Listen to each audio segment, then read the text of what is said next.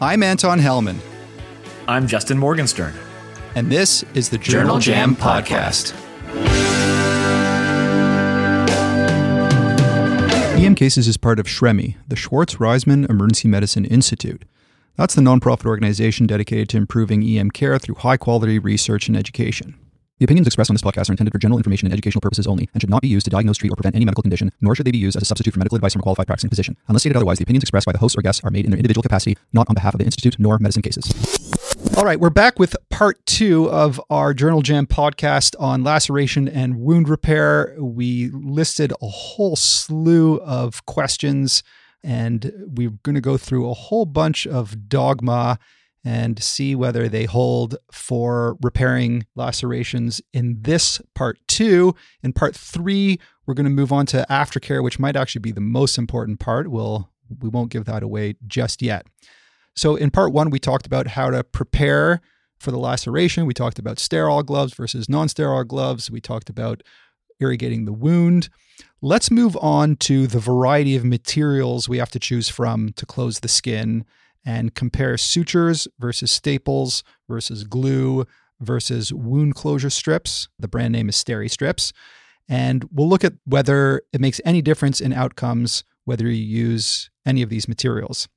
Now, before this podcast, I had a few biases about this topic that I must admit to here now. So, my first feeling is that based on some data from a while back, that for minor lacerations of the hand, we probably don't need to do anything but give the patient a band aid or maybe some wound closure strips. So, if the laceration isn't really deep or it's not crossing a joint and it's not into a muscle or tendon, don't waste your time with sutures. The second thing that I have to admit before we get into this is I love surgical skin glue. I usually stretch the indications a bit for surgical skin glue to include pretty much any superficial laceration that's not over a major joint or other area where there's a major amount of tension, where I can get good skin apposition. I combine the skin glue with wound closure strips for extra strength based on some pediatric studies we covered in, on EM cases a while back. Now, of course, if the laceration is in a hockey player or a construction worker or someone like that, I'll I'll probably go with sutures over glue. But for most of us more sedentary folks, I find glue is great. It's fast, it's usually painless, and it avoids a follow-up appointment. Now, I've been using glue for over a decade now, so I've gained some skill at it. It does take some practice and needs to be done properly with adequate amounts of glue surrounding the laceration, not just a tiny strip of like one millimeter on either side of the lac, which I've seen people do. And then, of course, it dehisces. And my final bias is that patients seem to hate staples. I find that I need to put in so much freezing before I place staples for them not to be painful. And inevitably, it's never enough freezing and it often is painful, anyways. And, and I see staples used for scalp lacs a lot. So for scalp lacs, I prefer the skin glue, usually using the hair apposition technique. And if you haven't heard of that, check Academic Life in EM. Uh, they have a good description of it there. And if the scalp lac is bleeding a lot, and they can bleed like stink and even cause hemorrhagic shock if you ignore them and say a polytrauma patient. I usually just use big, wide 3.0 sutures instead of staples because I find they're better at stopping bleeders. Now, sure, if you're in the trauma bay and the patient's really sick and they need to go straight to the OR, I might throw in some staples. But generally speaking, if it's just a laceration and the patient's in your ambulatory area, I generally avoid staples altogether. Okay, so those are my personal thoughts on which materials to use when. Now let's dig into the evidence. Justin? Yeah, so the nice thing, Anton, is that the evidence will probably support you pretty well throughout all of your opinions. I actually share most of your opinions, but if somebody has different opinions than us, uh, the evidence will probably support them relatively well as well because it mostly shows equivalence with just about everything. Now, I think before we jump into the studies themselves, I think we should talk about a few issues that will apply to basically every single one of these trials. So, first of all, they are essentially never blinded trials. Obviously, you can't blind the doctor performing the sutures, and it's pretty hard to blind the patient. Um, sometimes the person assessing the scar at the end is blinded, but if the patient knew what category they're in, it's pretty easy for that blinding to, to fail. The lack of blinding is especially problematic when you consider our second issue, which is that the outcome of almost all of these trials is pretty subjective. Mostly it's an assessment of cosmesis, which is usually on some kind of subjective score. And then even the things that sound like they're more objective, things like a wound infection, if you really think about it, it actually ends up being pretty subjective. When is a wound red enough to count as infected? There's a fair amount of gray area there. So to start with, we have unblinded trials with subjective outcomes that results in a very high risk of bias throughout. In addition to these sources of bias, I think there are two really complex issues to think about as we go through these studies. And I find both of them really interesting, but they make this data really hard to interpret. The first is the fact that all of the topics that we're going to talk about today are interrelated. So you might look at a study comparing glue to sutures. But if you don't clean those wounds at all, or if you're rubbing dirt in them afterwards, or if you use chlorhexidine instead of water, you might get awful outcomes that are completely unrelated to the glue versus suture topic that is being studied. And this is hard because we don't know the best irrigation or the best aftercare instructions. So how do we know if, so it's impossible to know if those topics are affecting the studies we're looking at. And then finally, any study of a procedure always raises questions of skill people might have different skill levels and that really might impact the results. So sutures and glue might be exactly the same if they're done by medical students, for example. But maybe plastic surgeons can get better results with sutures. However, I think you got to be really careful with that argument because it's just way too easy to use that as an excuse to throw out science, right? An orthopedic surgeon might say, I know all of the data says that surgery doesn't help in meniscal injuries, but in my hands, yeah, it definitely works, right? We, we can recognize that as hubris, but this is a hard topic. So as I was reading these papers, these four major themes kept popping up. The lack of blinding, subjective outcomes, the complex interplay between all of these issues, the multiple steps of suture repair, and the role of skill. And unfortunately, it makes these studies even harder to interpret than many of the topics that we have discussed on the Journal Jam in the past. So that's a lot. But with all of that in mind, I, I, think let's talk about some of our options when it comes to repairing the laceration. All right. So I'm looking down your list of topics here, Justin. I see skin glue, hair apposition technique, wound closure strips, and staples. I don't see sutures though. I assume that's because we're just taking sutures as sort of the standard of care and comparing these alternatives to suturing, right? Yeah, so I, I don't want that to imply that sutures are the standard of care. But in almost every trial, when one of these options was compared to the quote standard care, that standard care was sutures. So we'll use that as our baseline for comparison. And actually, I might as well mention it here. If you choose to use sutures, there are a number of trials that have compared how far apart you should space your, uh, your stitches. And as far as I can tell, every study that has looked has found no difference. So you're no better off putting your stitches really, really close together, like two millimeters, than you are spacing them two centimeters uh, apart. By three months, the wound is exactly the same. So if you do choose to do uh, sutures, I think you're just trying to get it enough so that the wound is coming nicely together without a significant amount of, uh, of tension. But again, that's another one of those complicating factors that's not discussed in any of these uh, topics. How did they actually do the sutures? I don't know, but it's the baseline for all of these studies. Is it fair to say that how close the sutures should be to one another? That a good test for that would be if you kind of pull the skin on either side and it gapes in between the sutures, then they're not close enough. I don't know. What do you think, Dr. Cochran? Yeah, I, I think that we've all seen our fabulous medical students go in there and, and basically put in about 800 different sutures. And we know patients love to count them. How many sutures did this take to close? And I think what's important is to know that a lot of that time that wound is going to weep is there's some bruising underneath there depending on the mechanism that having a little bit of space in there to allow some of that liquid fluid and, and maybe even contaminant that's trapped under that wound to kind of leak and out and for the wound to kind of heal close that over suturing it you are going to get train tracking you get it almost every time just because you are creating you know those scars on the skin on either side and then you're you're tensioning the wound close with uh, with the sutures that putting less in is probably beneficial. And then you know as we're looking through this evidence that adding things like skin gluing steri strips to help to support that wound are going to be really important. And just to jump back to something that you said, Anton, about about uh, you know getting good analgesia and making sure that you know you're decreasing the pain on your patients. We we don't have time to kind of go into you know the evidence about getting uh, you know wounds well numbed up but one of the things that we often aren't using that has evidence and we're using it in children but we almost never use in adults is LET or some of those topical yes. lidocaine related gels that we put on. We can use those in adults. If you're trying to save yourself some time or be really efficient in the department what i definitely recommend for small wounds that you're going to glue is have your nurses throw some LET on that wound even if it's an adult. You're not going to put you know, probably 30 or 40 mils across a 10 centimeter laceration, but two or three centimeters on the face or the hand of a patient you're going to glue.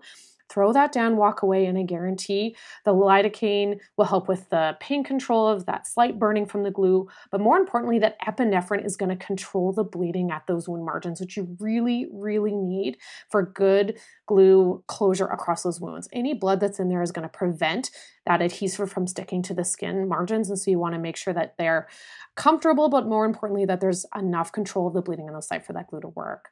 Yes, that's such an important uh, tangent. And I think that one other soapbox issue I have when it comes to LET is all the studies say it needs at least 45 minutes to really work. I like to leave it on for an hour. If you have, if you're not having good success with LET, it's because you're rushing it. But yeah, if you're ordering it, it's probably too late. I don't understand why every patient with LAC should just have LET put on at triage. Can we not just make that the standard in emergency medicine? Put LET on everybody. Who doesn't want their laceration to be pain free? Everybody, yeah. right? Come on. And also I'd say don't let them put the LET on and then put gauze on top. All you're you're going to do is absorb that LET right off the wound. You put the LET on top and then you throw a tegaderm, or just if they're in a place where they can rest wherever that wound is, then just put the LET on and leave it alone. I'm so glad you guys are saying this because my colleagues have always looked at me funny when I order LET for every patient that comes in with a laceration. It's just like my automatic thing. Um, and sometimes it can even prevent having to put in additional freezing and that way the other advantage of it is then you're, you're not distorting the tissue so that you might have a bad cosmetic outcome with all this distorted tissue that you've crammed tons of xylocaine into. Um, so yeah I, i'm not sure why we only use LET for kids. We should be using it for anyone that has a laceration that comes in.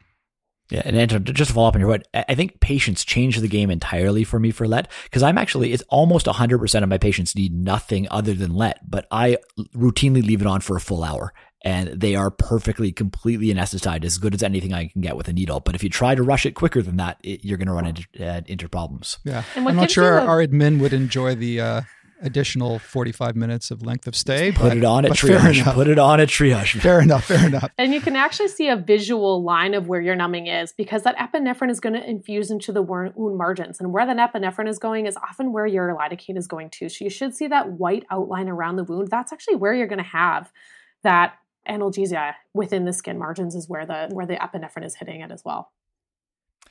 I like the tangent. Anton, can I bring us back to the, your original question, which was how do we figure out how many stitches to put in and how close to do them? I actually, your suggestion is, I think, a bit of a pet peeve to mine where I see residents pulling on both sides to see if they can get the wounds to, to come apart. I think rather than doing that, which is an unnatural movement that isn't going to happen once the patient's at home, unless maybe they're a toddler and picking at their wound, what I have is just have the patient move their joints through a natural range of motion. If they're getting gaping of the wound with natural movement, then I probably need another uh, suture. But the whole idea of like pulling it on it from both sides doesn't make a lot of a lot of sense to me because I think you're just going to add more sutures than you than you really need. So just watch the wound as the patient moves a little bit, and as long as the edges stay uh, next to each other, I think you're in good shape. Yeah, that sounds perfectly reasonable. There are only a couple of weeks as of the release of this Journal Jam podcast till the EM Cases Summit. Some of your favorite EM Cases guest experts will be speaking. We've got Justin Morgenstern, who you've heard on this Journal Jam podcast, Sarah Reid, Aaron Ciel, Tarlan Hedayati, Jesse McLaren, Anand Swaminathan, Michelle Klaiman, Scott Weingart, Nur Khatib, Andrew Petrosoniak, Rob Simard, Walter Himmel, Sarah Foohey, David Carr, Ken Milne, Bourke Tillmann, David Yerling, Catherine Varner, Leor Summer, Kirsten DeWitt, Reuben Strayer, and many, many more. Virtual simulations run by Sarah Foohey in her virtual resus room will be happening each morning. Symposiums on rural EM, wellness, and global EM every morning as well. Prize giveaways, Q&As with the speakers, so your chance to ask our guest experts specific questions and get live answers. And you'll be helping support the EM Cases podcast and website, email blast, and the entire EM Cases learning system. It's a way that you can show your appreciation for all the free open access education you've received over the years. So hope to see you at the summit, February 2nd to 4th. Remember that it'll all be recorded and available for three months afterwards. So if you miss a day, no problem. You can watch it later. Get your tickets at emcasessummit.com. All right, let, us move on to skin glue. So that's, like I was saying, kind of my personal fave. I'd love to know if my practice jibes with the evidence. So, Haley, skin glue? Yeah, so I think skin adhesives are probably the best studied alternative to sutures but I'm not sure that means we can give you a definitive answer, Anton. I'm sorry. We can go back to 2002, you know, 20 years ago. It doesn't feel like 20 years ago. And look at the only Cochrane review on this topic. So at this point, there are 11 RCTs comparing adhesives to sutures. And there's no difference in any of the measures of cosmesis. So long-term laceration is likely to look to look the same. And again, we're looking at visual analog scales. There are a few clear benefits with skin glue. Pain scores are lower, it's drying a lot faster for us, but there's some downsides as well. Skin glue can cause more short term erythema, probably more of the local reaction to the chemical, and the rate of dehiscence is a bit higher, probably around 2%. So there have been a few more RCTs since then with basically the same results, and cosmetic outcomes are always the same. Infection rates seem to be about the same, but as we've seen with all the data we presented, that really is just variable between study. And glue's faster, causes less pain and results in a little bit more dehiscence. So the other thing that comes up in these studies is cost. If you look at the material cost, glue might be more expensive than sutures. I know they always hide ours away because they often go missing during uh, during the course of the week for one reason or another. So, but that that expense is really only a few dollars. But when you factor in all costs, including things like return visits for suture removal, glue is about half the cost of dissolving sutures and a quarter of the cost of non-absorbable sutures, at least according to one study out of Ottawa. All right, again, my bias, but my guess is that the higher dehiscence rate seen with skin glue compared to sutures was probably because many docs do not use a wide enough application of the skin glue. And that's also why I often add steri strips with the glue to hopefully prevent that 2% dehiscence rate. And Justin, I think you'd agree that dehiscence usually is actually not that big of a deal. Uh, they tend to heal just fine anyway, right? Yeah, so I, I, wrote up two big points in my discussion point uh, thing here, and the first was dehiscence. And for a while, honestly, this did worry me a little bit. It seemed like a reason you might want to avoid glue. There, there is a potentially clear harm, but then I think you actually need to stop and think and reflect on it. Why do you care about dehiscence? The only reason that dehiscence matters to me, I think, is because of the idea of a long-term impact, a long-term scar if they have this dehiscence episode. But in every single one of these studies that reports increased dehiscence, and again, it's only like 2% increased dehiscence, the cosmetic outcomes are identical in the two groups by three months. So that sort of tells you that these early dehiscences must be small and they are probably clinically irrelevant. Um, and actually, I would think if I was guessing that these studies were, would probably be biased a little bit against glue because if your if your wound dehisced early and then you were going to get it assessed later, you probably aren't that happy with glue, and that might impact your uh, impact of the cosmetic or your rating of the cosmetic outcome. And so the fact that the cosmetic outcomes were identical, even though you had a clearly visible um, problem with your wound repair, I, I think is reassuring to me. The other big problem for these studies of glue is that the exclusion criteria for all of these trials is difficult to replicate and it leads to some issues of possible selection bias. So for the most of the part, these studies have required or selected out just clean, uncomplicated lacerations. Uh, some studies even excluded anybody with lacerations in any area with hair. Most of the studies excluded areas where there was some tension. Every study was a little bit different, but it's really hard to know then exactly who to apply these results to. But I, I, think it's important to say just because a patient didn't make it into these trials doesn't mean that it's inappropriate to use glue. It's just harder to know. It just means that we don't have science for that population uh, yet. Uh, personally, I'm like you, Anton. I am very liberal with my use of glue. I use glue in contradiction to all of the exclusion criteria for these trials. I, I, use it in areas of hair. I use it in areas of pretty high tension, honestly, as long as I can talk to my patient and, and tell them that they need to take it easy for, for a couple days. So based on this data, I am, I am very liberal with my use of, of glue, but it's hard to know how to apply this. So I guess I'd ask you, Haley, you know, considering the exclusions from these trials and your clinical experience, you know, when, when exactly do you reach for, for glue? Or I guess maybe more importantly, the question is, when do you avoid it? Sure, Justin. I think that this data smells of the plastic surgery agenda this time and who's assessing these wounds. But I hope that we're all not reaching for glue in that five to 10 centimeter deep into muscle gaping laceration. That's not really who we're talking about, and we know that. So, the cosmetic outcome of a small one to two centimeter laceration, naturally opposing wound, so naturally sitting with the, the edges abutting, um, that becomes dehiscence is going to be really, really minimal.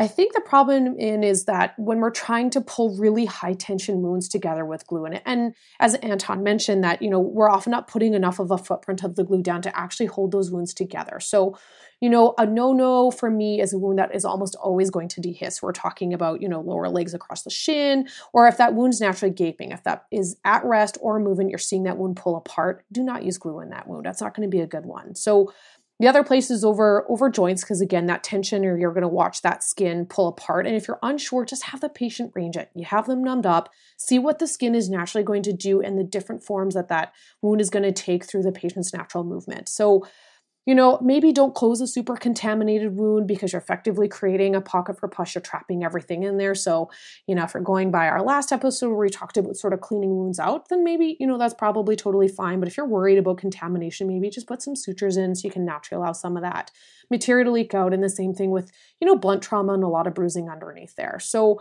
Another place not to use that along the same vein is places like the groin or the genitals or the mouth. We don't use this on mucosal surfaces. We're not going to use this around the rectum for other sort of genital trauma.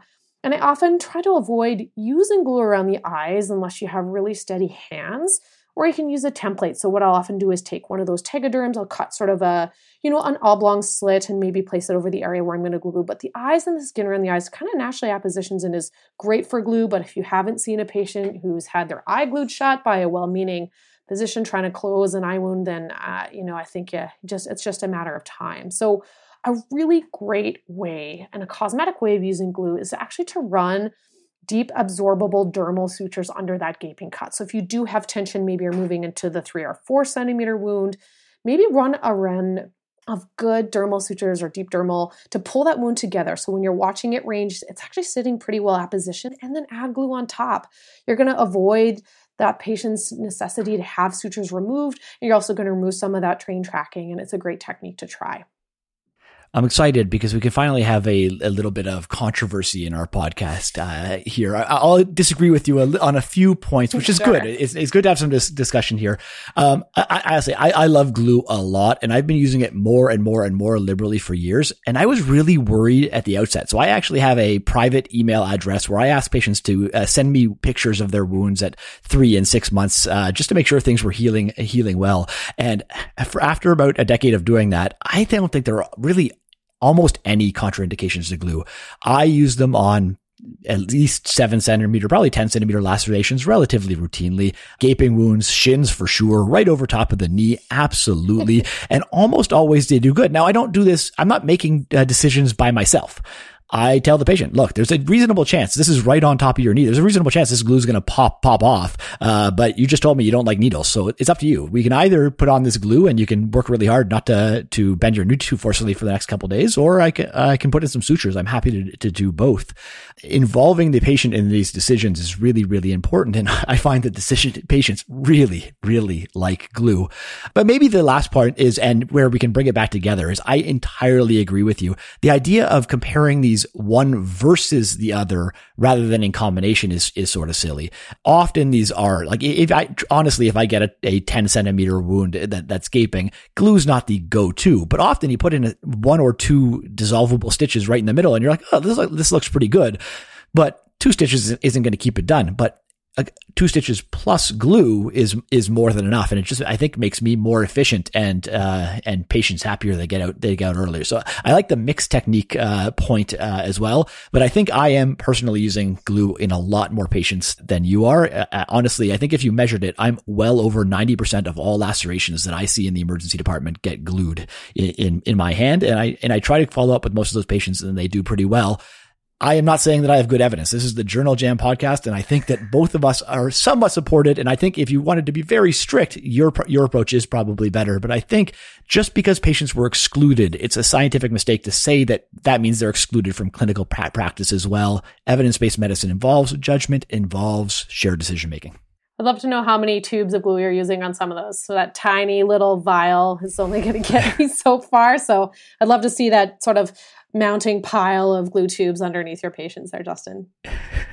I think this is where different companies have different things. I have my strong preferences for the type of glue that I pick up. One hospital has it and one doesn't, and I'm sure that my administrators don't like it because yeah, they have to order a lot more glue when I'm when I'm working. But again, if the patient wants it, that that's all I'm, I'm at work really for them. So at the end of the day, they make the decisions. I don't. And I know you've mentioned uh, about using it on palms and soles, and I think this is quite controversial about using this on the hands. And I, I don't have I don't have any uh, off the top of my head published studies for you, but I have a very practical trial. So Glue itself is very sensitive to oils in terms of its breakdown. So if you ever have a spare tube of glue, maybe borrow one of Justin's, try to dab some on the various areas of your hand, on the dorsum of the palm, the edges, the fingers, the wrist, and actually just see how long that glue lasts. And what I find sort of routine is anything on the palms and the surface because of just the friction and the natural oils, it really only lasts about 24 hours uh, you know, on the dorsum of the hand and further up the arm, it lasts a little bit longer. But with hand washing with use of the hand, you find that it actually goes away quite quickly. And again,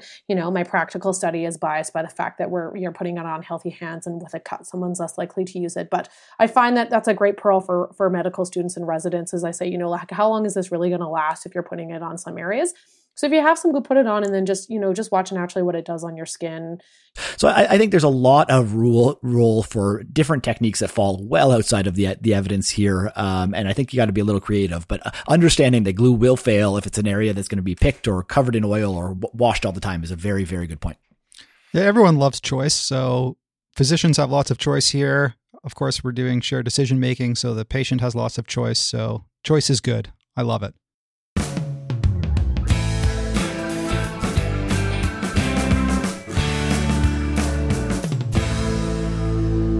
We had mentioned the hair apposition technique, which is basically crisscrossing some hair over the scalp lac uh, to act as sort of an anchor and then gluing the crisscross. Um, again, just check out Academic Life in Emergency Medicine. They have some great visuals there. Now, my bias is that it's a bit of a finicky technique, and I'm not convinced that it's really any better than simply gluing the lac um, and making sure that the skin edges are in good apposition. Haley, can you tell us a little bit about the evidence for the hair apposition technique? Sure, Anton. There's actually just one randomized control trial. Appropriately, it's called the HAT trial. And a small amount of patients, 189, with scalp lacerations between 3 and 10 centimeters, because obviously you're not going to glue someone's beard together, but you could. They had their wounds sutured or closed using the hair apposition techniques. Now, they excluded the patients you'd expect needing resuscitation, arterial bleeding, or significant contamination. The hair apposition was a fair amount faster. It's about 5 versus 15 minutes. There's less pain involved, 2 versus 4 out of 10. And at 7 days, 100% of the hair apposition group had adequate wound healing as compared to 96% of the suture group. By four weeks, all wounds were healed, but scars were bigger in the suture group than the hair apposition group, which is interesting.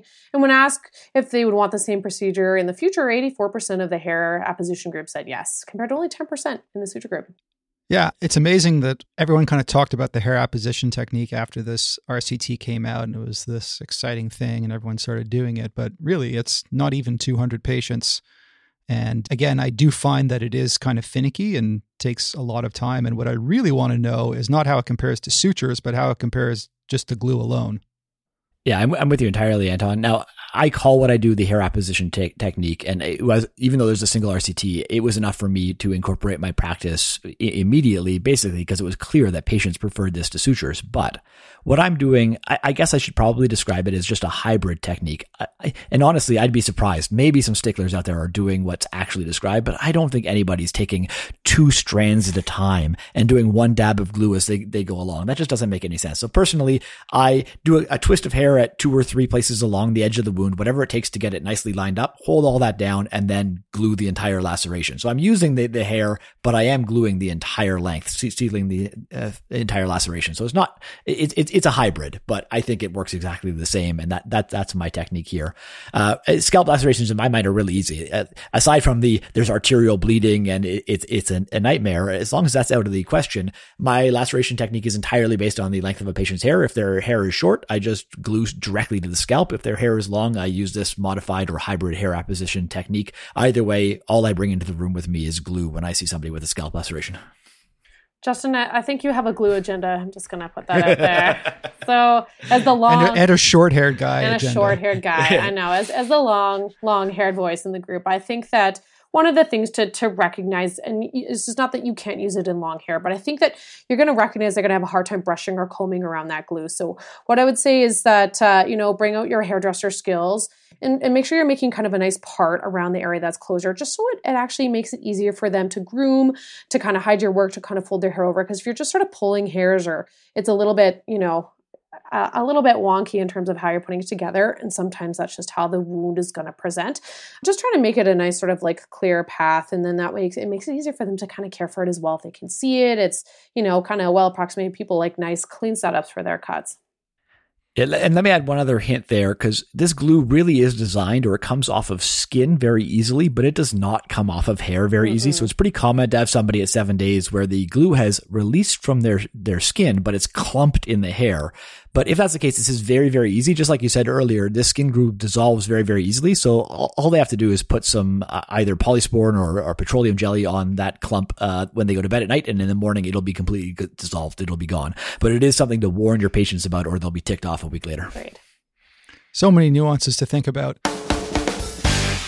So we mentioned combining glue with wound closure strips for non-hairy lacerations. It seems that the wound closure strips are used for professional hockey players when they get face lacerations all the time. So if it's good enough for a world class athlete who's on the ice sweating up a storm, they should be good enough for most of our ED patients. But this is the Journal Jam podcast, so let's talk evidence. Justin, what's the evidence for wound closure strips or the brand name, which we'll try to avoid, Steri strips. I, I, just can't say wound closure strips. They're they're clearly Steri strips. It's like Kleenex. It's just that that's their name. But but I'll, for you, Anton, I'll try wound closure strips. Uh, honestly, these always seemed a little like a cop out in the emergency department to me. I mean, right? The patient came all the way to the emergency department. They waited hours to see me, and then I'm basically just giving them a band aid. Uh, it doesn't seem like they were going to be all that happy with that. But honestly, actually, the more that I've used them, the more versatile they seem, especially when they're combined with other options like glue. I would say the evidence is very similar to the evidence for skin glue. Uh, I don't think we want to go into every single uh, paper. There will be a write up if people want more. I think we can just look at the big systematic review. This is Tandon in 2021.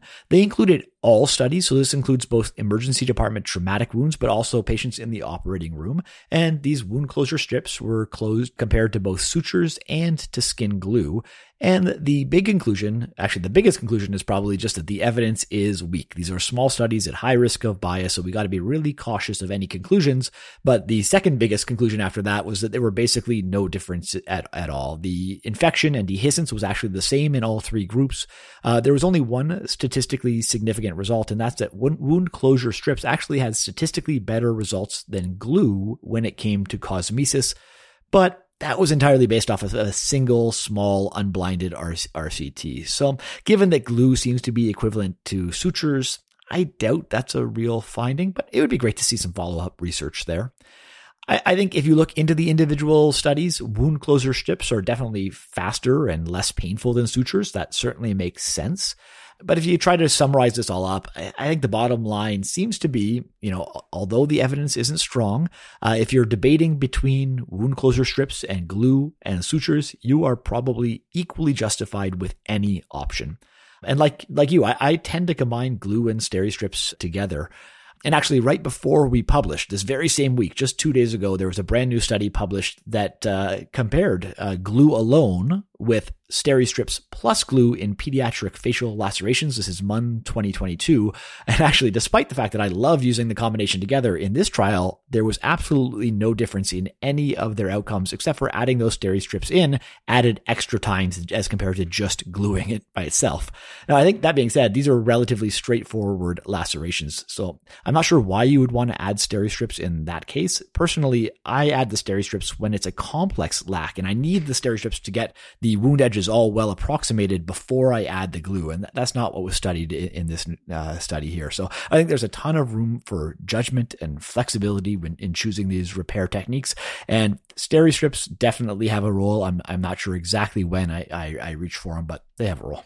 I gotta say, this really changed a lot for me. I think that, you know, I, I felt the same. Why am why is a patient waiting and just to get our, our fancy hospital bandages. But I think it's one of those things that I, never really reached for and that I think was really relying on dogma. Now that I'm seeing some of this evidence, especially with what we're talking about, I really feel I'm going to use a lot more steri-strips in some of these wounds.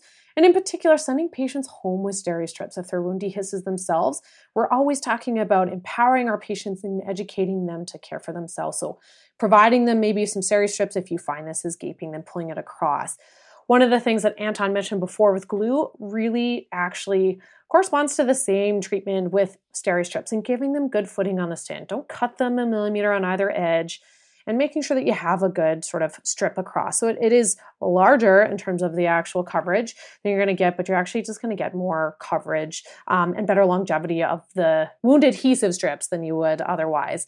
There's also those small tubes of yellow adhesive that you'll find. It also helps. It comes in a glass tube that you break, similar to uh, the skin glue. And what that adhesive does is it just sort of, you know, creates adhesive across the across the skin, and you can you can stick the steri strips down and it. Gives them a little bit better longevity than the just the adhesive on the back.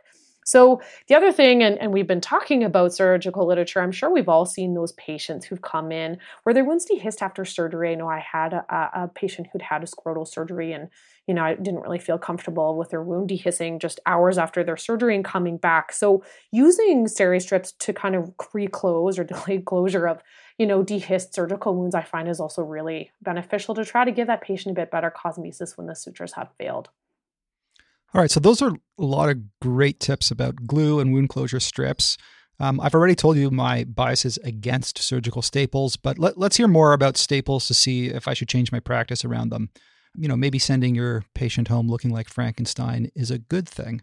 Dr. Cochran, Let's hear about the evidence for staples. You betcha. I've always been an office supply aficionado, so you know, reading through this data has been great for me. Staples have had a long history, and including when it comes to scalp lacerations, where I feel they've been used the most and also in the OR, but the evidence is poor, even compared to our other options. So there's six very small randomized controlled trials. They're all unblinded. They're all at high risk of bias. How do you blind somebody to metal in their skin?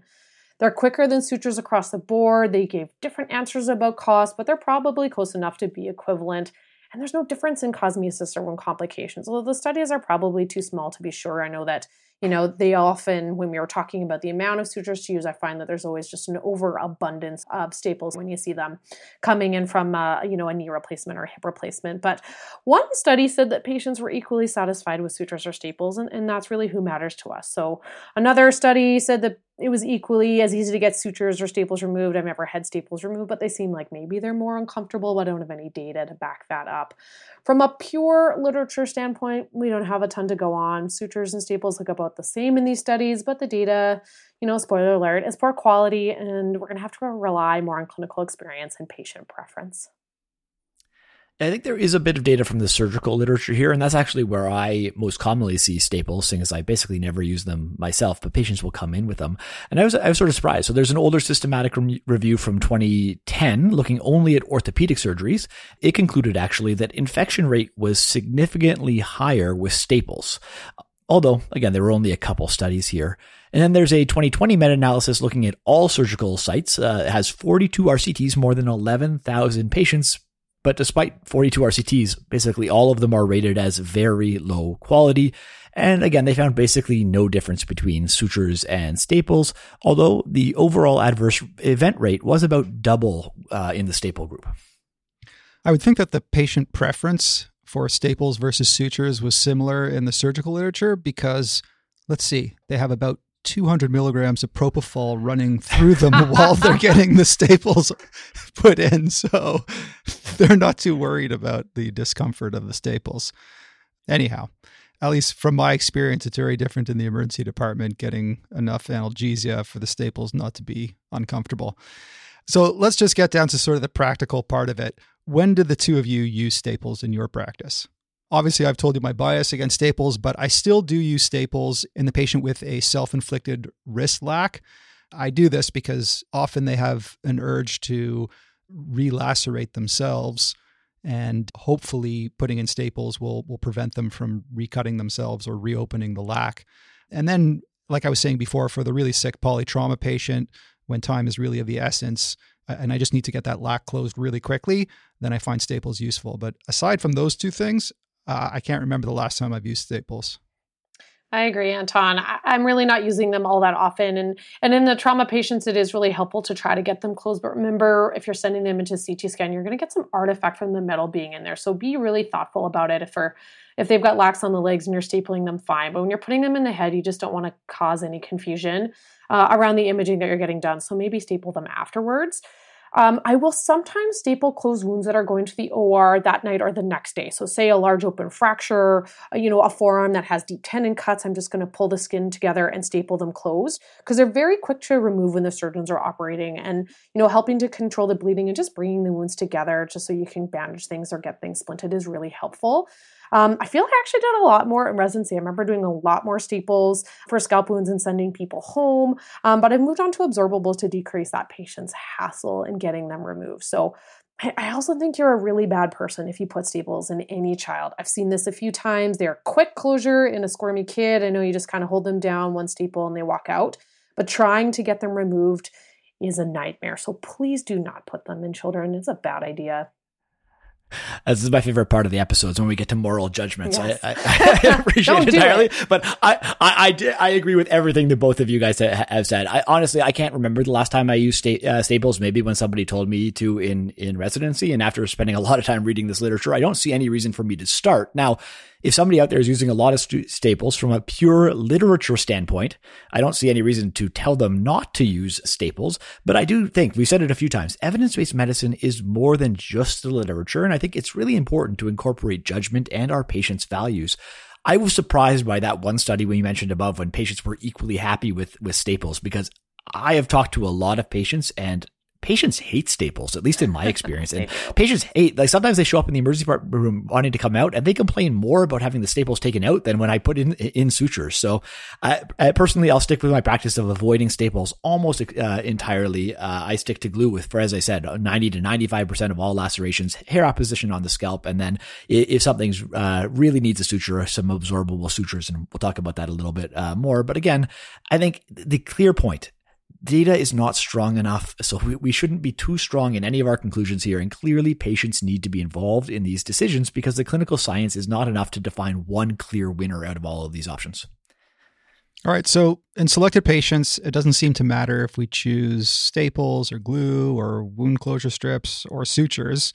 That being said, I imagine that sutures are still by far the most commonly chosen option. So, let's focus in on the one big decision we have to make there, which is do I pick an absorbable suture or a non absorbable suture? Um, you know, in, in the old days, we did non absorbable sutures for pretty much everything except maybe kids' face lacerations. And it seems like the pendulum's swinging more and more to using absorbable sutures for pretty much everything. Justin, what, is the, what does the literature say? So, Anton, I think this is another topic that's going to be pretty difficult to cover from an evidence standpoint. There are many different kinds of absorbable sutures. There are many different kinds of non-absorbable sutures. The kinds you pick might matter. And then, of course, the outcomes are going to be impacted by all the other aspects of care, irrigation, antibiotic ointments. And then we're going to have the normal problems we've already talked about with small, poor quality trials. Again, I don't think we want to talk about every single paper in detail, but we should go over just enough of the data to get a sense of its weaknesses, and so that hopefully our listeners will understand why, at the end of the day, we say that there's still a fair amount of uncertainty here. But despite that uncertainty, personally, I feel very comfortable using absorbable sutures mostly all the time. So let's jump into this data with a meta analysis from 2007 this paper included all trials, and so that means that that includes patients who were in the emergency department, but also in the operating room. And despite having very broad inclusion criteria, they only found seven RCTs. And these RCTs are tiny, from 44 to 166 patients, and none of them were fully blinded. And, you know, if you just read the conclusion section, there is no statistical difference. But the lack of statistical significance is not the same thing as equivalence, and the point estimates in these studies are all over the place, and the confidence intervals here are huge. And so it's quite possible that there is an important difference hidden in that data, and the, the data is just way too messy or too underpowered to see it. So, for example, the odds ratio for dehiscence is 0.16. Clinically, that's a massive difference, even though it's not statistically significant. However, somewhat surprisingly, that difference favors the absorbable group. They apparently have less dehiscence, according to this one meta analysis. Similarly, in the subset of studies that only look at traumatic lacerations, the odds ratio for infection was 0.42. Again, nowhere close to statistically significant. But we would obviously be interested in if one of our treatment options had double the rate of infections. And for what it's worth, the infections here were actually also lower with absorbable sutures, which surprises me. Now, to be clear, these point estimates are almost certainly chance findings. The numbers we have are just way too small to have any kind of uncertainty. Overall, this meta analysis just paints a very messy picture with a ton of uncertainty. And when that happens, I do think it is best to look at some of the individual trials, because even though you might remain uncertain at the end of the day, by reading individual trials, you do get a sense of sort of what specific biases might be shaping this, this data, and that might shape your practice clinically. All right, so we should fly through a bunch of these low quality RCTs. Haley, can you start us off on them? Yeah, you betcha. So just to, you know, put my bias out there, Justin, you love glue and I love absorbable sutures. So, you know, the first one here on our list in terms of study is Karounis in 2004, a single study from a pediatric emergency department comparing plain gut to nylon in a very select population with lots of exclusions. There was no statistical difference between the group, but that just may be because the trial was small. 62% of the absorbable group had did perfect outcomes at four months as compared to 49% with nylon. A 13% absolute difference or a number needed to treat of 7.5 certainly seems like it could be clinically significant, but this trial is 95 patients and it's just too small for us to tell. Yeah, the next trial paper I have on this list is Tejani in 2014. It's an RCT from two different hospitals comparing Vicryl Rapide to Prolene. Uh, like the last paper, lots of exclusions. I, honestly, I find this really problematic. In patients with no health problems at all, who have perfect, small, clean cuts, I expect perfect outcomes basically no matter what I do. I could probably put duct tape on these cuts and they would have fine outcomes. What I want to know is how these techniques work in the patients that I'm actually seeing, complex patient with com- complex lacerations. But unfortunately, those are the patients these trials exclude. But anyway, this trial included 113 patients, and they tell us, uh, but they tell us a little bit about that selection bias I was referring to. During the trial period, 4,600 patients were seen with lacerations, and they only enrolled about 100 of those 4,600. So selection bias for sure. And yeah, for what it was worth, outcomes were the same in both groups. Blinded plastic surgeons looked at three months. They couldn't tell the difference. But I, I think there's, again, one other complicating factor that I think I wanted to discuss here, and that's that the outcomes were actually pretty bad in both groups. Both groups only scored about five out of 10 on these laceration repairs. Um, this comes to that point I made right at the beginning of, of skill. And maybe this is where skill comes into our RCT. Maybe in different people's hands, you get much better uh, repairs. We've talked about it a little bit in with the bougie and airway control, right? In the Hennepin study, people are getting close to 100% success rate with the bougie. But then if you put it into a large multi-center study, it, is, looks exactly the same as, if you're not using the, the bougie. So skill might matter here, but I, I, think the point of reading it is to know that, you know, even though they're showing no difference between the groups, when you're only getting uh, outcome scores of five uh, out of 10, it, it's hard to trust that data a, a, long way. I'm hoping I get better outcomes uh, than that in, in my patients, but who knows? I agree, Justin. I think skill and technique can really shape a closure, but but also just to mention that we're intervening on a process that's naturally going to recur regardless of what we do. Like you said, you could put duct tape on that, you could put maybe some dried leaves, you could put maybe some magic crystals. Regardless of what your approach is to laceration repair, that skin, its job, its evolutionary design is to heal. Now, whether it's unsightly or not unsightly, that's, you know, the cosmesis is a lot of the points that are brought up in these studies, but that skin is always going to heal. Now, that's why we often exclude immunocompromised patients with, you know, poor perfusion or vascular or cardiovascular risk factors because the skin is going to heal worse than than a normal healthy population but skin overall with more time is always going to heal. So there's a few great resources for suturing techniques outside of your standard simple interrupted and you know if there is something that you haven't tried maybe it's time to try or look at new techniques but it's not to say that what you're doing is wrong. And if you found a faster or simpler method for doing something, I think that's always beneficial. And when you think broadly about it, plastics and derm are using the same equipment we're using. They just have more time and more practice with what they're using. So, yes, they have better wounds, they're cleaner, they're, you know, giving patients wounds rather than having the patients present. But we often default to quick closures to get our patients out sooner and the department flowing because doing a comprehensive repair and lacerations can take time that we often didn't have. So maybe that's some of where we're seeing some of the bias. Our last trial on our list is Luck in 2008. This trial only looked at facial lacerations and compared fast absorbing gut to nylon. They enrolled, again, a nice small cohort of 88 patients, and only 47 of those completed the trial. So, unlike the last trial, outcomes in this trial are fantastic, rated 92 to 93 out of 100 in the two groups. And the poor follow up and tiny trial are obviously going to cause problems. But we wanted to include it because it included a survey of parents, which provides an important perspective. Laceration repair is not just about the cosmesis at three months or adverse outcomes. In this trial, parents said absorbable sutures were more convenient for them. And as a parent with a kid, they definitely are. They said they are more likely to recommend absorbable sutures in the future. I know my patients always ask, are these dissolving stitches? Are they going to come out on their own or do I have to have them removed? And I think it, it fits with our general experience. People seem happy when they get absorbables. Yeah, this is uh, surprisingly to me. This was the only study that mentioned this, but it's the first words out of every one of my patients' mouth. Are, are those absorbable? Are those absorbable? So I think it, it tells you if there's not great evidence one way or another, your patient's going to decide for you. I think you made another great point about uh, the different techniques we can use. Actually, one of the reasons I love using glue so much is I save so much time on 90% of my patients that I actually don't use simple interrupted sutures almost ever anymore because the ones that I choose to repair are almost always complex. And because I've saved so much time everywhere else, I can take my time and do a really great fun repair. You know, you're no longer bored of all these simple interrupted uh, sutures, so you can take take your time with it. So I, I, think you raise a really good point that it is worth learning some of these plastic surgery uh, techniques, even if you're only going to use them once in a while trying to answer this absorbable versus non-absorbable again I, there's a reason we didn't go into every single paper here it's because they're all pretty bad. They're all pretty similar. They're all small. They'll have lots of problems. And so our, our answer here is that the science is too weak to say anything too firm here. If I had to make a best guess after reading all of these papers, I'm fairly certain that at the end of the day, cosmesis is going to be basically the same when you compare absorbable and non-absorbable sutures.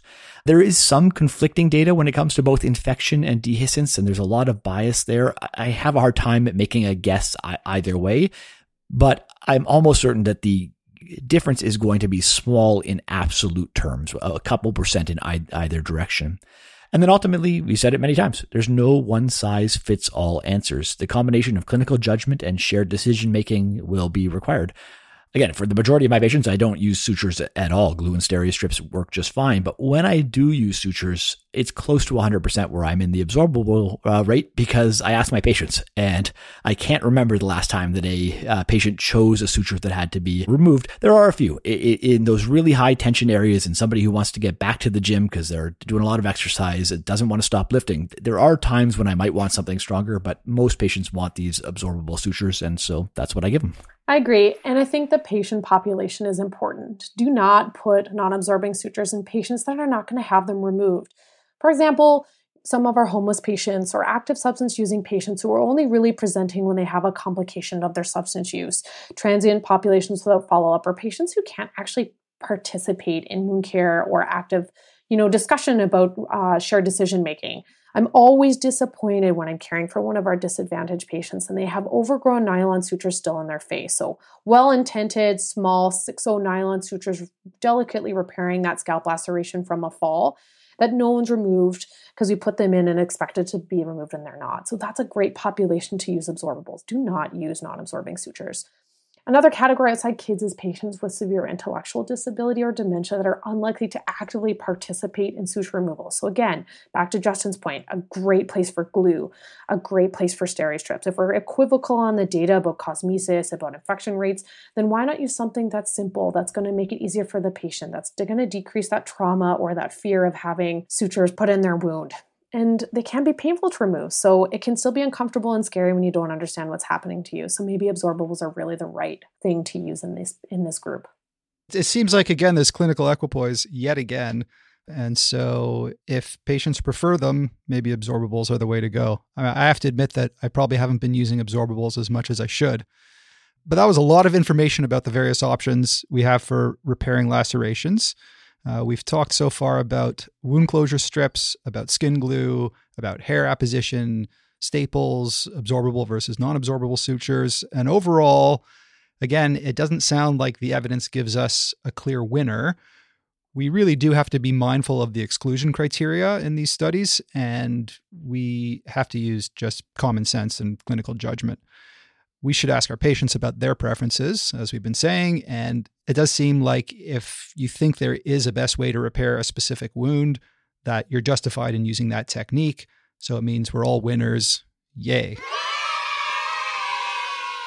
the more time I spend with this literature, and honestly, the more time I spend in medicine, the more respect I give the human body. The human body does a really good job healing itself. And most of the time, it will do that in spite of rather than because of what I am doing to help my patient. I think there's one other paper that uh, I wanted to mention before we move on, and I think you had already referenced to it because this entire discussion has sort of been biased. We've sort of assumed that we need to do something. That's one of our biggest biases in all of medicine, feeling like we need to act when often benign neglect is the best course. So there was a recent RCT, uh, Quinn 2022, that looked at exactly that. So if you take small hand lacerations, only up to about two centimeters, so obviously sm- small wounds, uh, but these were all wounds where the physician looked at them and said, sutures are necessary. So that was the baseline. Emergency doctor thought sutures were necessary and they randomized them to either sutures or nothing, just a dressing. And at three months, there was absolutely no difference uh, judged by blind doctors. So again, this is a very select group of lacerations and the trial is too small to say anything overall and too small to say anything about complications. But I think it fits with the overall hypothesis that our interventions, all the stuff that we're talking about today has a pretty small impact o- overall. And ultimately our goal is to let the wounds heal and so I make my decisions based in large part around what I think is going to be least painful and most convenient for my patient, as well as also considering things like efficiency and ED flow and eh, less about the actual outcomes to the patient because everything seems to be pretty equivalent in terms of long-term cosmesis. Uh, and so, as I said right at the front, for most cases for me, that means that glue for the majority of the time is the winner. I agree. I think cosmesis and simplicity are always going to win out with me. Absorbables or deep absorbables, look, glue for larger wounds, glue or wound closure strips for simple cuts. And, and I think what's important is to consider that the benefit that comes with laying hands that, that are often discounted in any of these studies is that patients really benefit from connecting with their physicians, with their providers, feeling like they're being cared for, being educated on what's going to happen, being told they're going to scar. Regard they've cut their skin, it's always going to scar.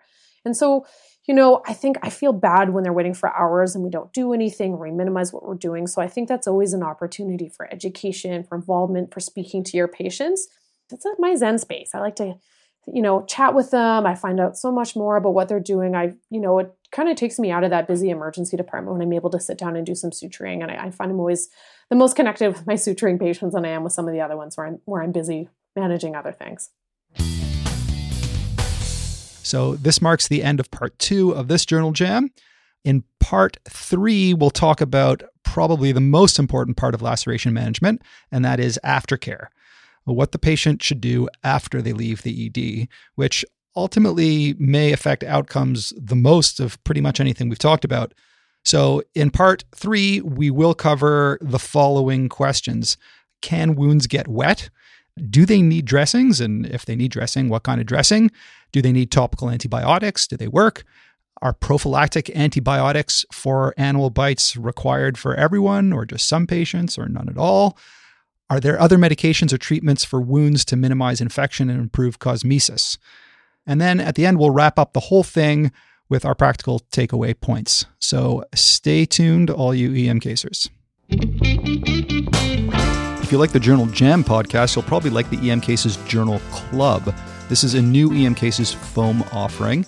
Like the Just for Nuggets summaries and the Q&A Pearl of the Week, you can sign up for the Journal Club email blasts that come out about once a month by hitting the red subscribe button on the EM Cases website. Rohit Mohindra delivers concise, clear, critical appraisals of EM articles that aren't on everyone's radar. Each is about a two or three minute read, real quick. And we have expanded versions on the EM Cases website as posts with EBM pearls and pitfalls master comments from clinical epidemiologist Shelley McLeod. Let me know what you think of the EM Cases Journal Club. Hope to see you all at the EM Cases Summit February 2nd to 4th. Until next time, take it easy.